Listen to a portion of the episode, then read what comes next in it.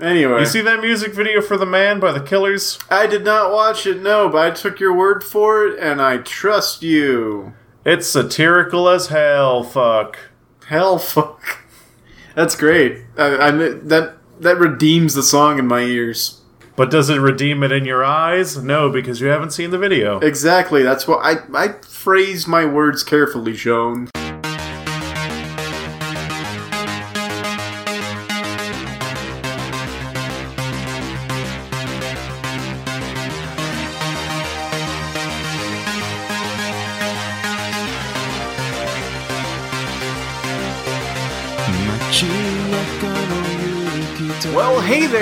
Welcome back to Zero Credits, the show where we talk about things. My name's Henry. And my name's John. And together we're Henry and John coming at you over the airwaves and into your ear holes. And hopefully into your heart hole. Your heart hole, of which you should have four. Really? Ventricle? And a Ten- t- tentacle? left and right. Artery. Spectacles, testicles, wallet, and watch. Isn't it just ventricles and artery? Wallet and watch? What? Left ventricle, right ventricle, left artery, starboard artery. You're right, because inside of all of us is a ship. And that ship is the heart. And that heart is used to make other ships that we call friendships. And blood. And blood. Hey, John, Oh, yes? how are you doing on this fine day? I'm very tired because work was really. Work was very tiring. I'm sorry your work was so tiring, John, but it's time to pep up because we've got some major news to cover.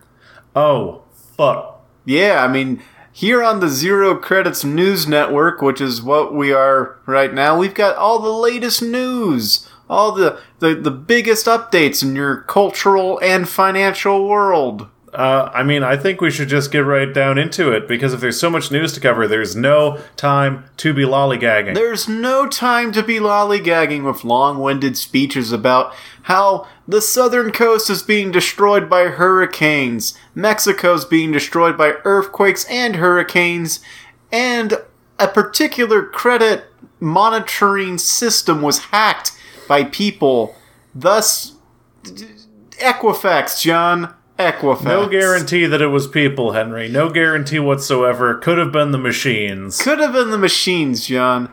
But you, you, you're kind of a financial person, right? Uh, one might say that I'm a seer of finances. You're a seer of. You've seen this. You've seen things in finance, right? Yeah, and I've seen an Equifax. All right. Uh, why don't you walk us through what the hell is going on with Equifa- Equifax, and why the hell is nobody panicking? Uh, I can walk. Those are really two d- very separate things. Number one, what's happening with Equifax is I believe 134 million people had their Equifax history leaked by a group of hackers. Yes, and what exactly would that information contain? That information would be current and previous addresses, social security numbers, uh, sometimes social security numbers of your family members, date of birth, full name, driver's license number, basically everything short of your credit card information. So basically, this is the personal information that anyone could use to steal your identity. Yeah, everything they would need, every every possible thing they would need to assume your identity. Uh, 134 million people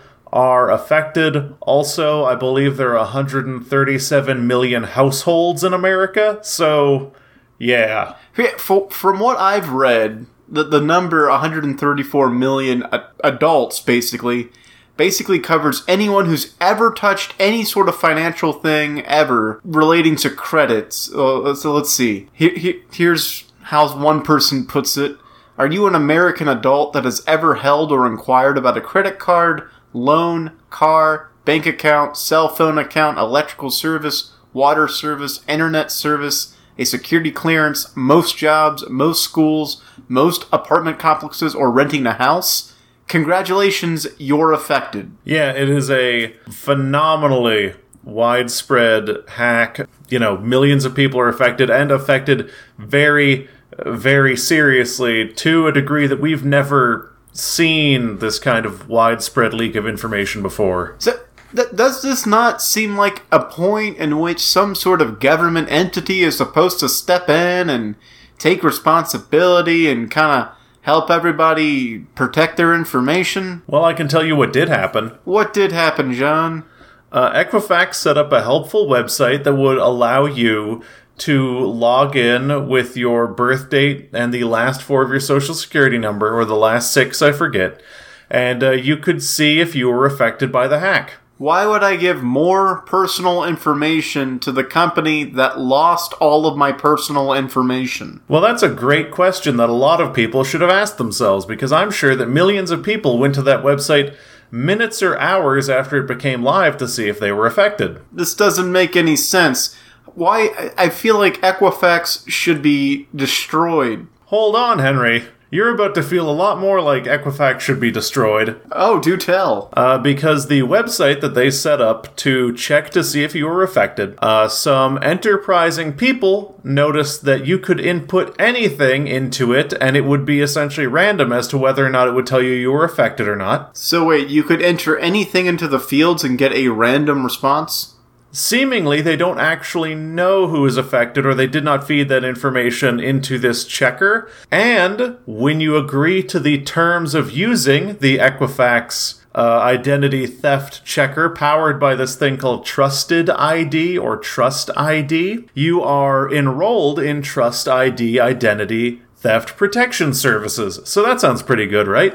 That oh, sounds okay, but that sounds kind of like you sign the paper and then the, the person with the paper takes off their masks to reveal that they're actually just a knife that's about to stab you. Well, it's really interesting to know that in the end user license agreement of the Trust ID identity theft protection software, you waive all rights to take part in a class action lawsuit against Equifax. That's so. So you sign up for this Trust ID thing, and then you lose your right to persecute the people who lost your information. You go to a website that seemingly uh, is blowing smoke up your ass for no reason uh, to join an identity theft protection service, which is just a cover to keep you from suing Equifax. And they probably got millions of people to do it, and those millions of people now have no possible recourse if they were substantially harmed by this uh, hack. That just sounds dirty. They're covering. They're covering themselves.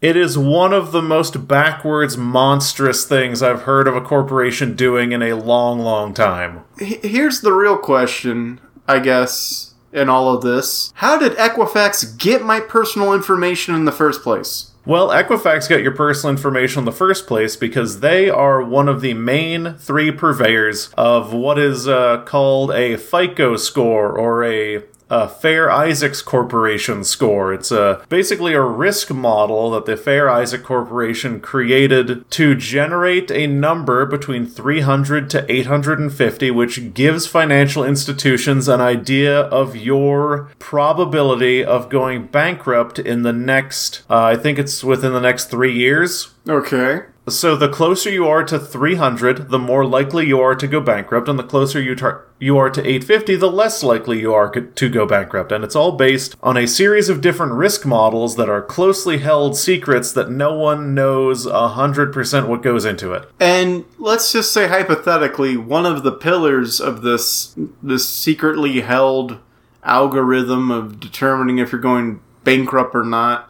What if one of these three pillars just sort of crumbles on its own? Are the other two going to factor that in into the possibility that your identity was stolen, or is this a serious thing that could affect you for the next three to four years of your life? Uh, it is a very serious thing that could affect people for the rest of their entire lives if they don't take action. And I think, uh, well, do you want my pessimistic view or my not pessimistic view? Let's start with the pessimistic because everything looks dark and thundery over here. Pessimistic view Equifax will continue to be uh, one of the preeminent providers of FICO credit scores because they're entrenched. They're the Coca Cola of credit reporting bureaus. And honestly, I feel like if you are a human being and you read the headline, 134 million people's personal information was just stolen, it kind of washes over you because we read news like that all the time. Yeah, I guess. I guess you figure, oh, well, there's billions of people in the world. I can't possibly be affected. And my credit score right now is fine. It hasn't changed. But then you wait, and then within, let's say, five years, all of a sudden there's these extra credit accounts open in your name, and there's nothing you can do. And now you're fighting the government to prove that that wasn't you at all. It's phenomenally awful. But honestly, a lot of people might have a similar viewpoint to it that I do, in that I will take steps to protect myself, but I pretty thoroughly believe that my information is out there already, and it's just a matter of time before my identity gets stolen. Well, I mean, that's a super pessimistic view. Uh, the guides that I've been reading kind of equate it to a lottery that you don't want to win. Mm-hmm. Think of it as there are 134 million people entered into this lottery. If your number comes up in this lottery, congratulations, your your information has been stolen and used to open up a bunch of credit cards or loans, what have you, and you lose everything.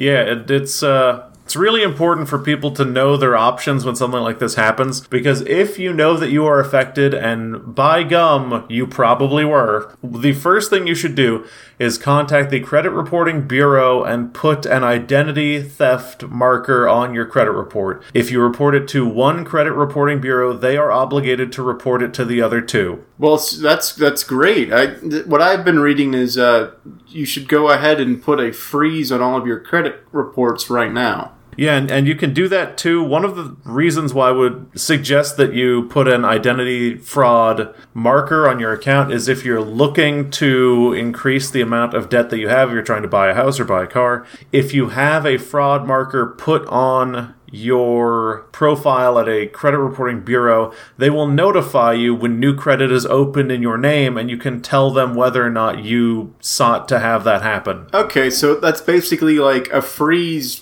but with notification. Yeah, it's, a freeze with with notification. Then you can say, "Yeah, it was me. I was trying to get a car," and then they'll be okay with it. All right, that sounds like a lot better idea because the freezing and unfreezing thing costs money. Yeah, don't don't pay money. Yeah, so you can put a a identity theft marker on your cre- credit. Am I saying that right? Yeah, on your credit report. on your credit report, and then and then any future applications for credit will be run past you first. I think for the next year to three years, not forever. All right. Uh, how do how do you go about contacting the Federal Bureau of Credit? Uh, it's not the Federal Bureau of Credit. You can probably call Equifax if they're the people you want to be mad at first. I don't want I don't want to talk to them. I don't want anything to do with them. How how how else do I do it? Uh, you can call Experian. There are they one of the other three? Yes, they are probably the least popular of the three. How can there be a least popular one? Like these are pe- these are the three pillars of our entire economy. They are the uh, the three pillars of our entire credit economy. But the thing is, they're corporations. They're corporations that sell uh, a risk algorithm, and they sell it competitively. The reason why almost everyone pulls Equifax and checks Equifax is because Equifax markets itself the most uh, aggressively. They will cut rates for people. They'll give aggressive contracts. They're trying to sell a service. All right. I, I guess that makes sense, but it still seems like you, you're done. You've won. You're one of the three corporations that everyone has to go through to check credit. Like, you're the gas station of the, cre- the credit world. People will come to you regardless. But if people wanted to call Experian, uh, I believe I have a number here. Yeah, let's let's give out a number so people can actually take steps to protect themselves. So if you were to call 1 877 284 7942, you can speak to a representative at Experian and tell them that you believe you were affected by the Experian by the Equifax hack and that you would like to put your credit report under investigation for potential identity theft or fraud. And that will trigger a notification anytime someone applies for credit under your name. And if anyone applies for a loan or anyone looks at your credit report, they will see that you have an identity theft marker on your credit report, and then they'll have to look it over with extra care. Okay. And in no way does that affect your current credit score. It does not. All right, just to alleviate any potential pressures, why don't you go ahead, listener at home, go ahead and call Aquarian, Experian, Yes. Put a put a mark, put an uh, an investigation mark on your credit report just to be safe because we have no idea who has the information or what they're going to do with it. But you would say in this case, it's way better to be safe than sorry. Yeah, it's way better in this case to do something than nothing because a lot of people are going to do nothing because it it speaks to the current cultural climate where so much bad shit is happening to so many people and so and identity theft is so prevalent that we just kind of let it wash over us and we're like, yeah, there will it'll probably get stolen eventually. Hopefully it'll happen after I'm dead. Hopefully, it'll just be a case of voter fraud and not a case of my entire financial future is ruined. I mean, you know, if some Russian signs up for Netflix under me, maybe I won't get that upset. Well, yeah, that that wouldn't be so bad, but we're talking about car loans and home loans and just debt. We're talking about debt. Debt's bad. Yeah, debt's bad. Someone's going to take a $20,000 loan to buy a bunch of bitcoins. Oh, that's a good investment because they never have to pay back the loan. Yeah, just uh I mean, it's it is a good investment. You know the best investment is crime. The rate of return is through the roof. Yep, and there's no chance of repercussion. I mean, there's limited downside potential but unlimited upside potential. This Equifax thing, no one's talking about it, and I, I think it's you're right. There's just a lot going on right now with all of the hurricanes in North Korea, and we have a you know the, the president and all this stuff. So it's just like we're getting so much bad news every day that it's all just starting to become white noise. It's a fucking bummer week. It's it's almost like some some 1984 shit or some Brave New World shit. The idea that like if you just bombard people with information, it'll be almost impossible to pick the useful information out. Yeah, it, it, and it, I, it's also a little hard to sort of link this idea, this notion of credit, to the idea of self-preservation. Because self-preservation is usually life and death, and credit scores and your, your your your debt and all. It's all abstract, you know. It doesn't trigger that fight or flight kind of uh, feeling. So I, I guess it's hard to take seriously when you're you see the number one one hundred thirty four million people affected. You see that and you're like, well, that can't possibly be me. Yeah, you know, there's a survivorship bias. You just assume that it's not going to be you. Yeah, you know, I'm not going to get struck by lightning. That's the other one million three hundred forty whatever number people who are getting struck by lightning right now. And it's funny though if you uh, if you reverse that and uh, you you take like people who play the lottery, everyone thinks they're going to be the person who wins the lottery, but when it's a bad thing, no. Yeah, it's it's weird. It's it's the exact inverse because with the lottery, it's a good thing, and only like one to twenty people can win the lottery at a time. But with the bad thing that's affecting literally everybody, no, that's not me. Brains are weird. Yeah, it, it really is, and like it, it's it, even with me, who is outraged that this is happening. It's hard to motivate myself to take these steps that we're talking about because I don't want to be bothered.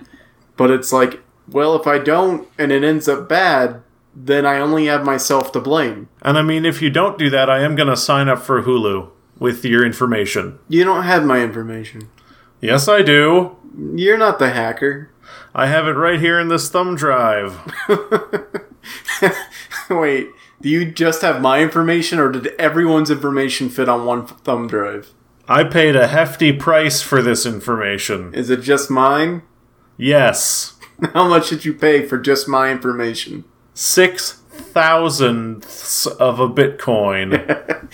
Which roughly translates into a million dollars. Wait, so six thousandths of a Bitcoin would be like 24 bucks. 24 is six thousandths of 4,000? Well, I mean, if one thousandth of a Bitcoin is $4, 4 times 6, 24. Man, I don't know math. What do you think this is? John teaches Henry math? No, that's that's later. That's a different podcast. It's a different podcast. That's that's the Frog Fractions podcast. Henry, I have a quick question. What's up, John? Do you think we choose to be happy?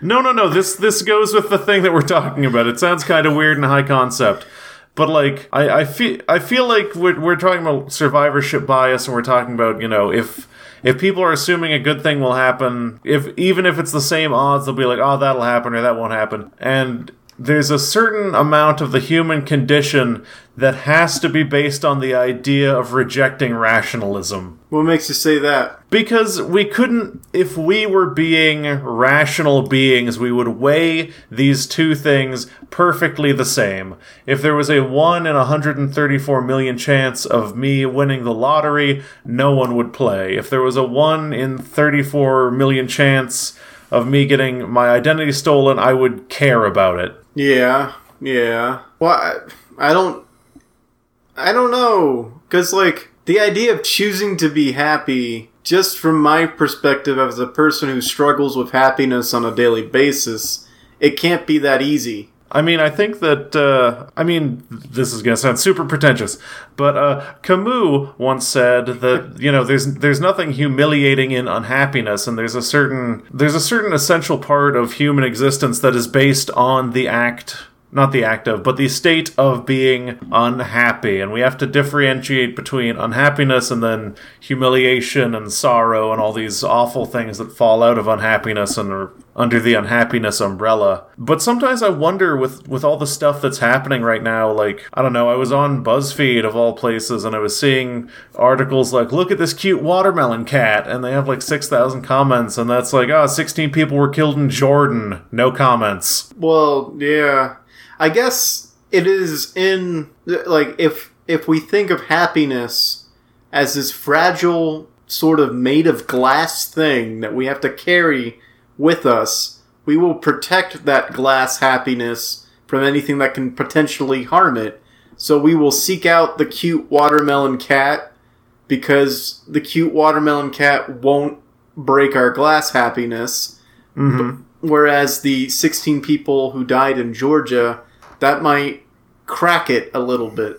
I, uh, yeah, I, I guess we just, I guess it is self preservation of happiness. Yeah, it, it's really weird. And as a person who exposes themselves to uh, as much media and much information on a daily basis as I possibly can, just because I have this weird, insatiable, like, thirst for knowledge, I, I have to wonder if exposing myself to everything, not filtering that out, if that's actually affecting my happiness or not.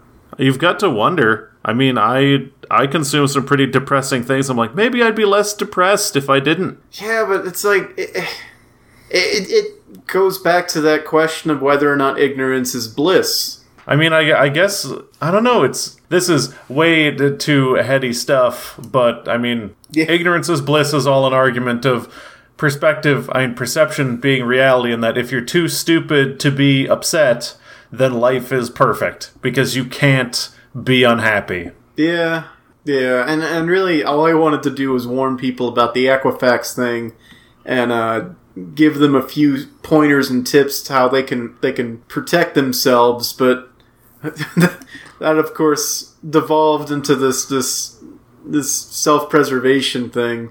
Yeah, I don't know. I, I was just thinking about how like I'm I'm actively like I know the steps to take to protect myself. I have not taken them. Yeah, it's it's. I mean, it's this weird thing where the rational part of the self, and then the other part of the self, or, or the other parts of the self, are, are in conflict because the rational thought, the rational, the logical thinking is protect yourself, take these steps. We know them. Go ahead and do them. But the other parts are like, yeah, but that's not something I would do on a normal, like a daily basis. So it's just it's that much harder to do. It takes that much more energy. It's really it's a really weird phenomenon. Yeah, and you don't want to admit the threat is real. Yeah, I, I guess by taking action, you're you're switching the plausible deniability part, like the part that says, "Well, that's not going to affect me." By taking action, you're saying, "But it could." Yeah, that's uh, it. It's something to think about. I don't think we're gonna find the answer to it on this podcast, but look within yourselves, listeners. Yeah, I feel like this is one of the topics that w- we keep coming back to. It keeps echoing throughout the things we talk about. And, and maybe one day, maybe the end of the podcast, if, if there ever is an end. It, w- when we find the answer to how does one 100% ensure happiness or, or self preserve their happiness, when we find that answer, that's the day we will decide to end the podcast. And that's the day when we get a podcast Emmy. Yeah, a potty. Oh, is that what they're called nowadays? I, I think I called it a potty in a previous episode, so I'm sticking with it. Okay, so we gotta shoot for that potty. Yeah, you know. I mean, that's what everyone tries to do. They try to get an Emmy, a Tony, an Oscars, a Gold Globe, and a and a potty. Yeah. a, P, a PGOT, The, the sweep. Yeah, the PGOT. That's what they call it. the PGOT sweep. Yep. You know, speaking of Oscars, Oh, what's what's on your mind, John? you know what's not going to win an Oscar? What's not going to win an Oscar, John? The next, the the ninth Star Wars movie. Well done. Very nice segue. Is that is that what we needed? although it might win an Oscar for like something like special effects. Yeah, but it's not going to win the Oscar for movie directed by Colin Trevorrow. What makes you say that? Isn't Colin Trevorrow the acclaimed director signed on to the project whose latest film, The Book of Henry, totally didn't flop at the blo- the blo- the box office? The Blops office. The Blops office? uh, no, he is off of the project completely. What? Oh, what happened to acclaimed director guy I forgot name? Uh, you know, actually, I was gonna like make a whole thing about it, but I 100% forgot that he made the Book of Henry. Yeah. Uh, So maybe this is for the best. well, look, we can't judge. th- it- there- There's a saying in showbiz, John. Yes. You can only judge a director by their most recent work. And what what is his most recent work? It's the Book of Henry. My phone's ringing. I hope that's not getting picked up. No, I can't hear it. Okay, good. Uh, it, it was the Book of Henry, which I don't, I don't believe anyone in, in the world saw. I read a detailed synopsis, and it sounds like the craziest, most pointless movie ever made. But how much of that is the writing? Uh, it's it's tough to say how much of it is who wrote it. That's a great question. Maybe a great question that I should look up while you stall. Okay, sweet, stalling. I like Star Wars. I like Ewoks. I like Death Death Stars. Sound like I said I like death. I don't like death. Ba ba ba ba John. ba. What's up? John, What's up? your stalling could use some work, and it was written by Gregg Hurwitz. Oh, Gregg Hurwitz. Do you know that name? Nope. We'll look him up. Uh, he's an American author of crime novels and comic books. Oh, that explains it. Crime novels. Notable, n- notable works: Orphan X, Tell No Lies, Don't Look Back, No idea what any of those are. The Tower, Nope. Minutes to Burn, Nope. Do Not Harm, Nope. The Kill Clause, Oh, the kill clause has clause spelled. uh, C L A U S E. Nope, don't know it. What about this very specific title, The Program? oh, no. All right, I don't think you're going to know any of these titles, but he has also written for Wolverine, The Punisher, and Fool Killer for Marvel Comics. Oh, Fool Killer? That explains it. Yeah, I don't know this guy. Yeah, uh, so Colin Trevorrow, I, I don't know about his quality. Because the, uh, God, what's the name of the guy who's directing the eighth movie? Ryan. Reynolds. Rian Johnson? Look, I, I, I can't look up everything. I have no idea. Well, anyway, I I have faith in him because he directed like some really awesome episodes of Breaking Bad. He's cool. So this this Trevorrow guy, Mm-hmm. he's only got six movies under his belt. Wait, one, two, three, four, five movies under his belt. Mm-hmm. One of them is Safety Not Guaranteed, which was a quirky little indie film about time travel, Yes. starring uh, Mark Duplass and, and Aubrey Plaza. I happened to see it. I liked it, but it's not. It wasn't anything really of note. Oh, I think I heard about that. Yeah, it, it was based on a um, a classified ad placed in a newspaper, but really that was just more of a source of informa- uh, inspiration and not really like a, a guide. It wasn't true to the film. Okay. yeah, I, I am perplexed eternally by how they chose the directors for these movies so far in advance from the catalogs they had available. Yeah, so I guess they picked him solely off Jurassic World. Did he did he do Jurassic World? He was the director of Jurassic World. I didn't particularly like that movie. Yeah, I mean, it had its problems. It relied a little too bit on nostalgia for a lot of the plot, and also, uh, you know, obligatory comment about how fast a woman can run in high high heels. Um, Yeah, the one thing everyone talked about. yeah. So, so really, and, and those are the two safety not guaranteed in Jurassic World are really the only the only things of note because his other two earlier projects are a documentary and a short film. And when they took uh, Rian Johnson, boy, I should really look up this dude's name. Hold on, stall. Uh, so Star Wars is the story of a farmer who doesn't like the government. So he meets up with his uncle, who is a terrorist. And Yeah, it's Rian Johnson. Rian Johnson. All right, that's good. So they they seemingly brought him on to direct the eighth Star Wars movie. You know, huge tentpole franchise bought by Disney. And seemingly, what they based that off of was he directed some very high concept episodes of Breaking Bad, Okay. and he had directed the Joseph Gordon Levitt teen noir Brick. Those are the only projects he has? Uh, that's the only thing they could have based their decision on, I'm almost certain. That's that's really weird. Or, you know, Looper. I don't think he would have been picked for Star Wars 8 for for Looper. Yeah, I, I think he also did the Brothers Bloom. All right, the Brothers Bloom maybe, but it's it's it's they're making some really weird choices. Like J.J. Abrams for Star Wars Seven was an obvious choice. You know, he he'd been he, he'd immersed himself in sci-fi. He'd been doing the Star Wars no, sorry, the Star Trek movies for a while. He- you know, he's got the flair. He's got the experience. He's got the production company to back it all up with Bad Robot. Mm-hmm. So, like, that's the obvious choice. No, he's got a proven track record of taking uh, ephemera heavy science fiction and turning it into big budget success. Done. Like throw throw a dart at that dartboard, baby. With, with the news that J.J. Abrams will be coming back for the ninth movie, which is what we've been building up to, um, I, feel like maybe they were trying to get away from him because he was too safe.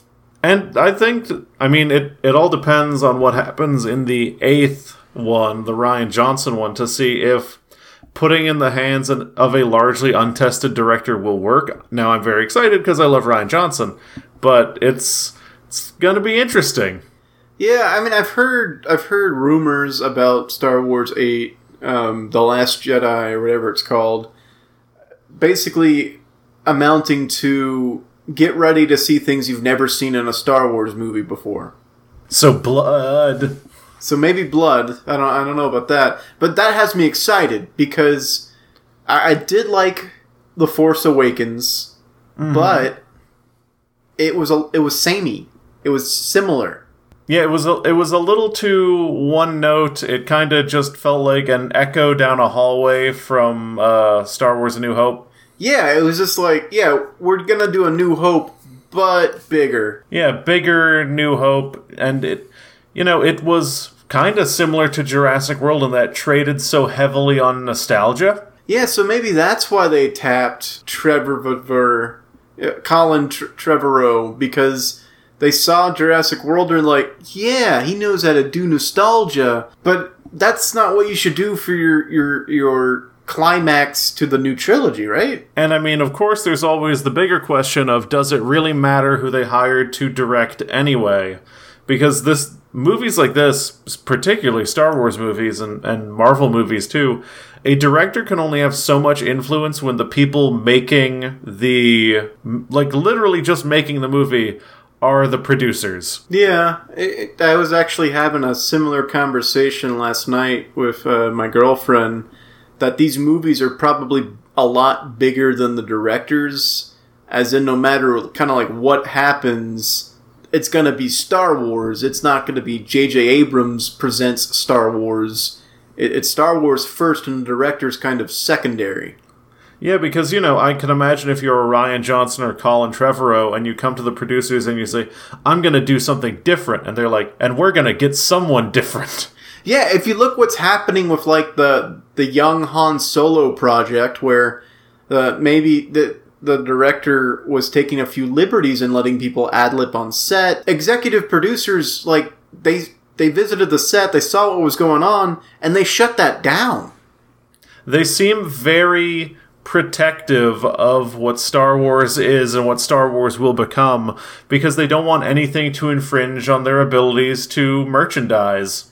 And, and oh yeah, uh, it's all about the bottom line probably, but I, I just I get fearful for the creative process because when you've got geniuses like Edgar Wright walking away from Ant Man because of creative differences, Uh, it just seems like well, what what was the movie we could have done? What you know, why are we why are we settling for this movie that we have when we could have had better? I feel like it takes so much work to try to get studios and studio executives to understand that people respond well to art. Because if you're someone who just cares about making money, art is the scariest thing in the world because art can fail, you cannot understand it. You know, art is something that's a rogue variable that you want gone. Yeah, and if there's if there's anything that people in these positions want more than anything else, it's predictability and control. Yeah, they just want to be able to put their hands on something and just make it go where they want it to go. I feel like the main problem that producers have is that they read headlines too much and they see that well, I'm not on the the It project, but it just had the largest uh, the most successful opening weekend for a horror movie ever. I want that oh, I gotta make a movie that's exactly like it. Yeah, you just want money, and if you just want money, you're going to smother art. Yeah, you're gonna stifle it. You're gonna box it into these corners of triteness, and like we've done that before, we've seen it a million times, and you end up with The Mummy starring Tom Cruise. But we also have a few little, you know, points of light in the overall cinematic landscape right now because I feel like Marvel well Marvel is Disney right now, but I feel like Marvel Studios is going through what Disney slash Lucasfilm is going through with right now because they try to express so much creative control over everything that their movies just kind of became wallpaper paste for a while. They just kind of became the same milieu of the same notes, and no one was really getting super pumped for them.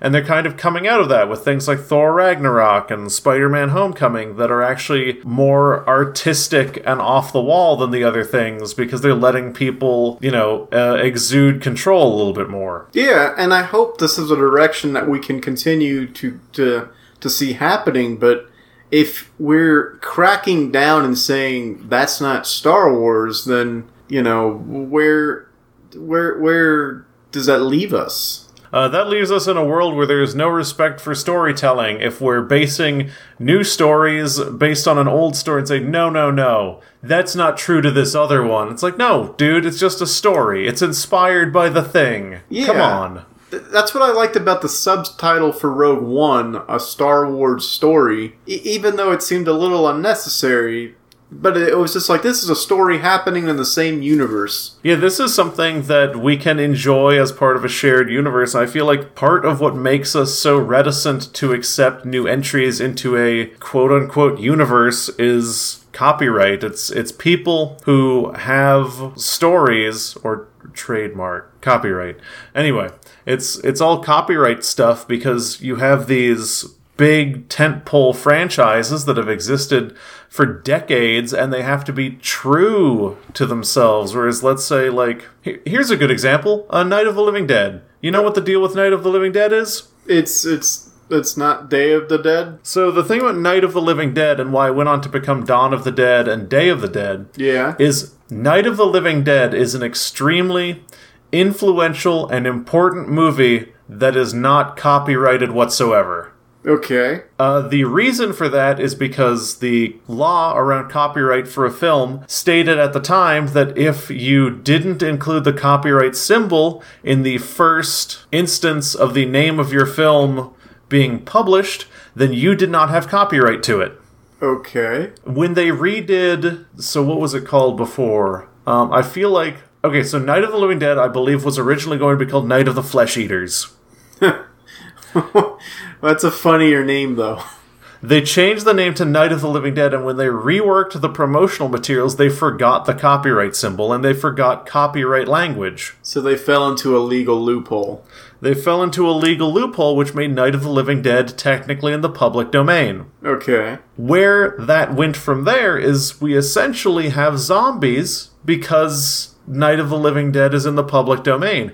Because if you look at Universal, it has rights over the Wolfman and Frankenstein and the Mummy, and close approximations of those characters fall under copyright law, which is why you see like representations of Frankenstein not looking like Universal's Frankenstein unless they are parody. All right. So, so the zombie, the, the the concept of a zombie in film m- might have been protected under this Night of the Living Dead title. If they chose to, they could have made that a proprietary uh, part of that series, and then zombies wouldn't be a part of popular culture. But instead, it was anyone could have used it because it was in public domain. And look where we are now. We've got all of these different zombie stories. We're not just limited to Night of the Living Dead esque stories. And of course, because it's in the public domain, there are like dozens of Night of the Living Dead movies, and they're all terrible. Yeah, I mean, that's unavoidable. But the the, the th- the what you're saying is, without the copyright, we were free to tell the versions of the stories that we wanted to using this concept. So maybe like maybe not copywriting things for the express purpose of benefiting for you know monetarily from the future iterations of these things. Maybe we let the copyright go and just see what others can make with with that property. Exactly. I mean, can you imagine a world where copyright that is that restrictive does not exist? Instead of just having like a palette of these distinct colors, we would just have this like incredible spectrum where we would be watching things that like have legitimate things from Star Wars in them. They're not Star Wars stories, but they're stories that are telling pieces of this universe that everyone can just use and they can iterate on and build on. And we're not precious of these universes, we just appreciate stories for what they are. Yeah, you, you get the extended canon before Disney declared it all bunk. And would there even be an idea of canon if that was the universe we lived in? Like, if we would we just see like a space movie, like, oh, that's a space movie with lightsabers in it, and like all they had was lightsabers, and it wasn't in the Star Wars universe. They were just able to use ideas that they thought were interesting that helped them tell a story. Yeah, I- feel like then it becomes the audience's duty to to pick and choose what falls into the story that they want to that they want not to hear, but like that it becomes the audience's job to sort of pick and choose what falls into the canon, not the creators. Yeah, all canon would be a head canon at that point. It wouldn't be these staunchly protected fables that we mete out to people over decades. It would be this vast array of hundreds of things that could possibly fall under this umbrella of the things that you consider to be part of the story to you in a meaningful way. And in that way, you're creating your own story using the stories of others. And so you're participating in the act of creation instead of just being a uh, passive partic- uh, passive viewer. Oh, it sounds so cool. Yeah, it, there are countries where copyright law is a lot looser. Like uh, Japan has notoriously lax copyright that basically, as long as you give credit to the original uh, company or, or creator of that property, you can you can iterate on it, and you get really cool things like the Shonen Jump uh, video games, where it's just an all all out brawler using like all of these popular characters from vast works of, of anime and manga. One of my favorite examples of something like this from Japan is have you ever heard of Super Robot Wars? Yeah, yeah, we've talked about it on the podcast before. Oh, we probably talked about it under similar circumstances. Yeah. Oh. Or, or no, am I thinking of Earth Earth defense. Uh, maybe.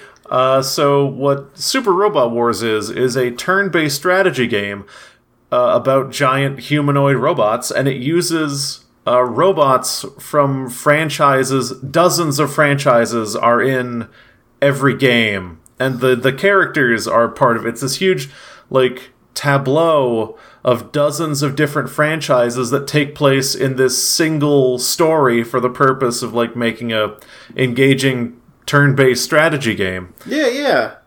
But the coolest thing about it is it started essentially as a way to deliver like fan service to make a game that's like, ah, we got a Gundam and it's fighting a Voltron. What's up?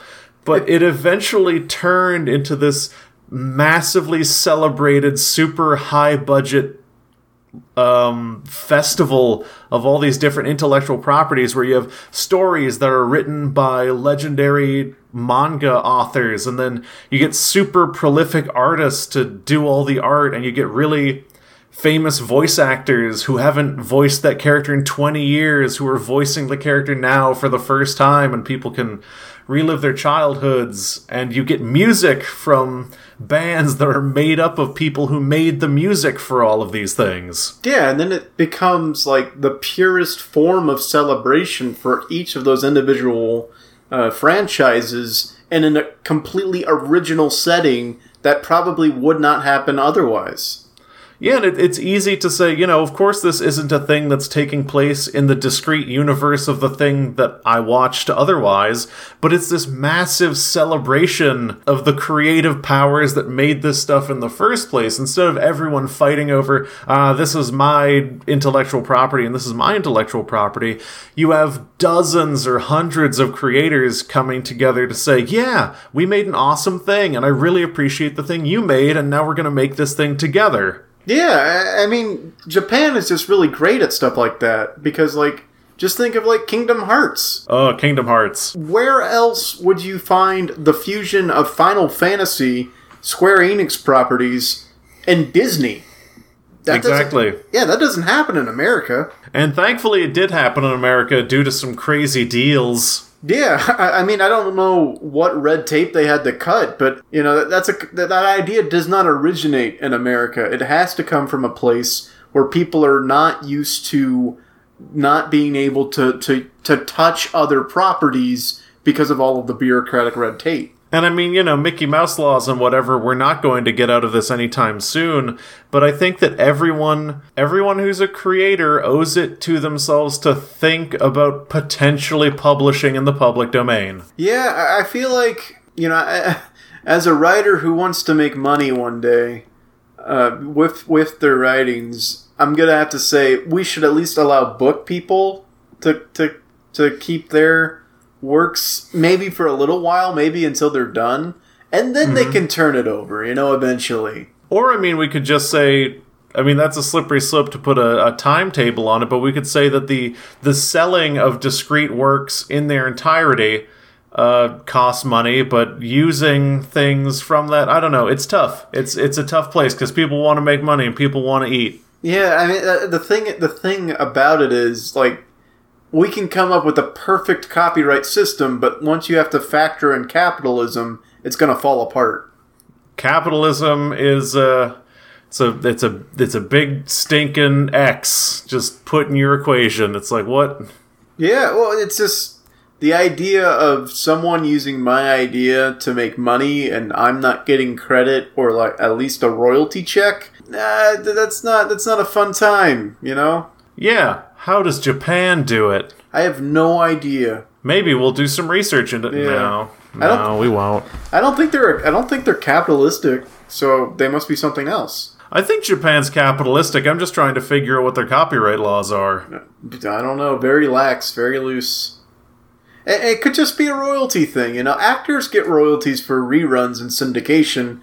Why? Why can't creators get royalties for iterations of their work? I mean, yeah, but you would have to negotiate royalties, and then people could have like usurious royalty requirements that essentially keep you from putting their things in your work. It's it's a it's a federally mandated five percent. Five percent for every yeah. If you're in the work, you get five percent. But what if you have more than twenty things in one work? Well, it's five percent per per idea unit Yes, per per per unit of thought. per unit of thought, and then you get into well, what is a thought? And then the government is defining thought for us, and we have thought police, and then I guess well, we go down that rabbit hole and end up in fascist territory. Well, I mean, all roads lead to fascism. Yep, just like that famous Roman saying. Yeah, you take the high road, and I'll take the low road, and I'm not gonna fight you in the ditch. But I'm gonna end up on top. Oh, Oh, Roman. Roman. Oh, Roman. Roman. You know, I feel like the the trend of this episode of the podcast has been discussing things that are relatively simple and light and turning them into th- things that are either uh, depressing or impossible to fathom. Well, I, I yeah, I, I think we're in the kind of mood where we spin off into what we're really thinking about, and we're just using current news items to kind of get to that point. Because that the the entirety, the entire nugget of that last segment was J.J. Abrams is directing Star Wars Nine. And then we turned it into why can't people just create, man? Yeah, brah, Man, brah. man, brah. Yeah. I don't, I don't know. I'm projecting. I'm projecting a little. Well, I, I just think there's the- these issues that we're, we're talking about where, like, why we're trying to get to the root of why was he replaced? Why J.J. Abrams? Why is he the pick? And that there, there's a deeper seated issue there with this this weird this weird authorian take on storytelling that these studios and these pr- producers, in our opinions, have way too much control over the story that's being told. Henry, when we make your book into a movie, promise me you won't let me take over and cast Idris Elba. As the 14 year old girl. Yes, promise you won't let me do that. And now I'm not saying you can't cast a good Idris Elba, but he's got to be a good fit. Yeah, yeah. I, I feel like when it comes to time to sell off my book rights, I'm gonna be one of those authors who's just like, yeah, just send me the check and uh, good luck. You're gonna George R. R. Martin it. Actually, he was very involved in his in Yeah, the production. Like, He was. he was in the casting decisions. He, he, he at least sat in and, and commented whether or not he think they would be a good character. He helped with the script writing. He, he helped. Uh, he, was really involved. He, That might be the best way to do it if you're an author because you're like, okay, I'm going to burn the maximum amount of energy right here early on to make sure it seems like they're on the right path, and then Bermuda. Yeah. Now, I, I feel like if I ever had the opportunity to turn one of my works into into film, I want to be like, it, I want it in my contract where it's just like, I'm not gonna like, I'm gonna be on set, and you can ignore me, but I just want to be, I want to be there, you know. I just want to be present for what's happening. You uh, you have it in your contract that you reserve all rights to scream during filming, and they can either edit it out or quit filming and hear your concerns. No, I, I don't want to. Like, I don't want to intrude on the process because it's an entirely separate type of creation that I, I don't really feel like I would be good at. But I just want to be. I just want to experience it. You know, I just want to get. I, I want to earn that royal, royalty check. yeah, earn that check. That check for just having an idea once. That, that's all I really want. I want to get paid for having ideas. I want to get paid for having one really good idea. You want to be Larry David. Yes. Well, if I'm Larry David, then by extension, I will have created the monster known as Steve Bannon. By accident. Yeah, it's true. You you can't know. Yeah. He's I- got a piece of that Seinfeld. Yeah, tha- tha- that's all I meant was like Larry David made a lot of his, you know, money off Seinfeld. You know, I want to make a Seinfeld. Me too. Let's do it. Let's team up. Let's make a Seinfeld. Okay, here's the. Let's start from the top. Here's the theme song. Here's the theme song. Ba-da, ba-ba, ba-da, ba, ba, bwah. And then, like, how does how does it start?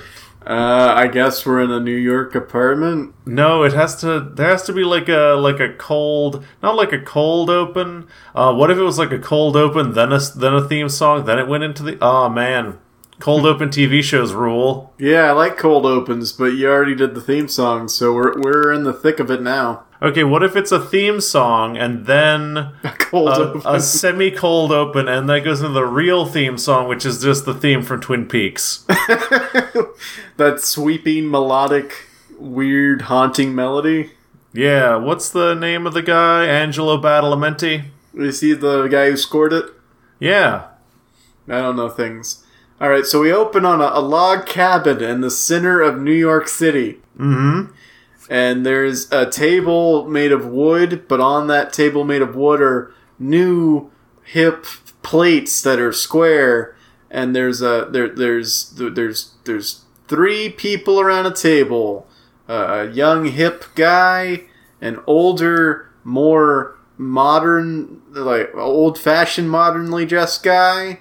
And a girl who's dressed somewhere in between the two, like a spectrum. And then the, the young hip guy says, I can't believe they haven't delivered our pho yet. Yeah, and the old modern guy is like, man, back in my day, which wasn't that old long ago because we're the same age, we- people used to make their own pho. And then the lady's like, Would you two shut the fuck up? And then, like, the studio audience roars in laughter, but then the studio audience's elation is seemingly cut short as the the door bursts open and there's a, a man in acetate sunglasses and aggressively wide bottom jeans bursts in and it's the the quirky side character And he, he's like, did somebody order some pho? Because I'm fucking hungry. And then the audience just explodes. They lose it. They throw chairs. They gnash teeth. They punch each other.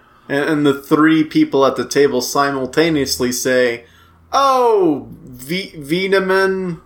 Uh, please. His name is Vitamin. Yeah, but they mispronounce it as a joke. Yeah, because they, uh, yeah. They go, Vitamin. oh, vitamin, and and he's like, yeah, that's me. I'm vitamin. That, And, then that, and then he says his, uh, he says his favorite catchphrase, which of course starts bobbity babep bep. yeah, he's like, "Ba- Then ba-" he says the, then he says, of course, his catchphrase, what do I do? Bobbity bip bip, what do I do? And then the audience at this point cannot contain their la- they're laughing even during the setups of the next joke. Uh, one elderly gentleman can be heard wheezing because he can't catch his breath. So, several members of the audience have actually begun to rush the stage of the performance, and they're being corralled by stage managers. And, and all of this is is you can hear it. It's audible in the episode, but the actors continue because they're professionals. And so we go back to the young uh, hip guy going, "Man, how long ago did we even order?" And then the, the hip lady's like, We ordered. And then she looks at her, her Apple Watch, and then she does like a double take. And she says, Hold, hold on, Barreled, which is the, the, the older guy's name. Yeah. And she says, Hold on, Barreled. Our Lyft driver has been outside for two hours trying to take us to the Sydney Orchestra. And, Barreld's like, "Oh man, I thought that was tomorrow because I had this this note in my Google calendar because I'm old fashioned that said it was for tomorrow. I must have programmed it for the wrong day." And then at, at his joke of his antiquity, the studio audience reaches a, a fever pitch. Laughter turns into into screaming, not screaming of joy or sadness, but just people trying to let God know they're still here. That several people in the back row burst into flames. And then several people in the front row, more people are, are rushing the stage now. People are rushing in off of the street to join in the seats that the people have gotten up from to rush the stage because there, there can't be a vacuum. The sign that once said applause now just says chaos reigns. Uh, one, one, one of the audience members manages to slip past the poor intern who's trying to corral them and manages to land on stage. Uh, the the new the the younger the more hip guy turns to the audience member and goes, Finally, the pho is here. And then the audience member produces three cups of steaming hot pho from his athleisure windbreaker, serving it to the three of them. And the studio audience at this point has begun to, to smoke. And uh, he turns and looking dead eye into the camera, he says, That'll be 4250 plus tip. Oh, and then people lose it because they're like, "Oh, tip plus delivery charge, forty two fifty for some pho." New York City is crazy, and then the audience starts to they start to whirl around the stage like a whirlwind. They don't even know what they're doing. They're recounting their life story as they run around the audience, and then and then Vitamin says, "Babidi bep bep, what to what what do I do?" Fade to black. That's it. We just wrote. We just wrote our the, the next Seinfeld. I think this is the idea that's going to make us all of our money. All of the money that we have coming to us. You know, I've really changed how I feel about copyright law. What do you mean? Do you, do you feel better about it or worse? It should be stricter because no one can take this from us. this genius idea that we just spitballed. Oh shit, what should it be called? Uh, it should be called the new Seinfeld, bitches. There we go, the new the new Seinfeld, bitches. Yeah, and and you know it's to reflect the time. And it's also uh, produced by Larry David. Yep, it's actually Larry David's daughter. I forget her name. Oh, little Larry David. Little Larry David. Yeah. Um, man, I feel like we should end this podcast now that we've gotten all of our good ideas out. Yeah, but first we should reveal the deep seated and intertwining theme that was interwoven and entangled all throughout this episode. Yes, if you've listened closely, I think you know what it is. And, you know, true fans will know already what it is because we hinted at it before we even started recording. We hinted at it a lot. Yep, and uh, of course, this week's theme is that. John, why, why don't you set up this theme and I'll, and I'll knock them down with it. Okay, so the theme, if, if you've been paying attention, we talked about the breach at Equifax. We, we talked about how 134 million people potentially had their identities stolen. And then we, of course, seamlessly transitioned into talking about how Colin Trevorrow has been ousted as the director of Star Wars Episode 9, replaced by J.J. Abrams. Uh, both of those, in turn, uh, turned into larger conversations about the nature of creativity, the nature of happiness, whether we choose to be happy, and whether copyright is worthwhile. And then we made the new Seinfeld. Yes, and of course, all of this was connected by the feeling that one gets when they read that Liam Neeson has retired from action movies. That was the common theme the feeling that you get when you read that Liam Neeson has retired from action movies. I know that when I read that news, the first thing I thought was, can I choose to be happy? And then I immediately thought, why can't people just create? Exactly. So th- we we don't have a word for that exact feeling in English, but the Japanese do, and I'll be sure to learn it. Yeah, so we'll learn what that Japanese word is next time, and I think the Germans are working on one. Yep, and uh, now we can start wrapping up our podcast with the usual marathon style social media plugs. All right, Henry, you know we were fucking around a little bit these last two weeks, taking a little while, but I want to get through these social media plugs real quick this time. Here we go, start your engine. First of all, like, comment, and subscribe on iTunes. It is the best way to get people to listen to the podcast. Tell your friends. That is the most important one. I don't know why I don't say it first. You can send us an email at zero credits is a podcast at gmail.com. All one word, all lowercase, no underscores. Send us an email, send us a B-mail, send us a Gmail. You can get us on Twitter at ZCPCWHJ, which stands for Henry. Stands for Zoom. Can't think of more words. Yep, Zoom can't think of more words. That's at ZCPCWHJ. We love Twitter. You can find us on Facebook by searching for Zero Credits Podcast on the Facebook search bar and give us a poke. And you can watch us play video games on twitch.tv slash zero credits. Sometimes we stream things. And don't forget, dear listener, the spooky month of October is coming up, and we're gonna do a month long celebration of fright and freaks right here on Zero Credits. Pumpkin time, all time. 31 days of terror givings. Four episodes, maybe five, haven't counted out the weeks yet, of spooky, scary, frightening terror sent straight to your shaking ears. Dark Lord, bring us the sad times. And that Dark Lord's name is Zero Credits, and you are the person saying that sentence. It's all coming to you in October. So look forward to that, but also look forward to the maybe two more episodes of regular Zero Credits you have to listen to before we get to that sweet scare juice. Yeah, and don't forget the name of the event. It's Zero Credits will scare you and your mother in the month of October. And you guys will need new skin, Tober. New Skin Tober coming at you. I feel like I've made this plug session abnormally long, but that's the bit. Take it away, John. And we'll catch you next week for a hot new episode fresh off the presses, and we'll probably be in a better mood than we were this week. No promises, though. Brains are tricky. Well, I mean, it's all it all depends on what news comes out in the next week. I mean, we're, we're a we're a podcast that covers the zeitgeist. We can only be as happy as the zeitgeist, you know. Yeah, maybe the news will be happier. Haha, bye. Bye.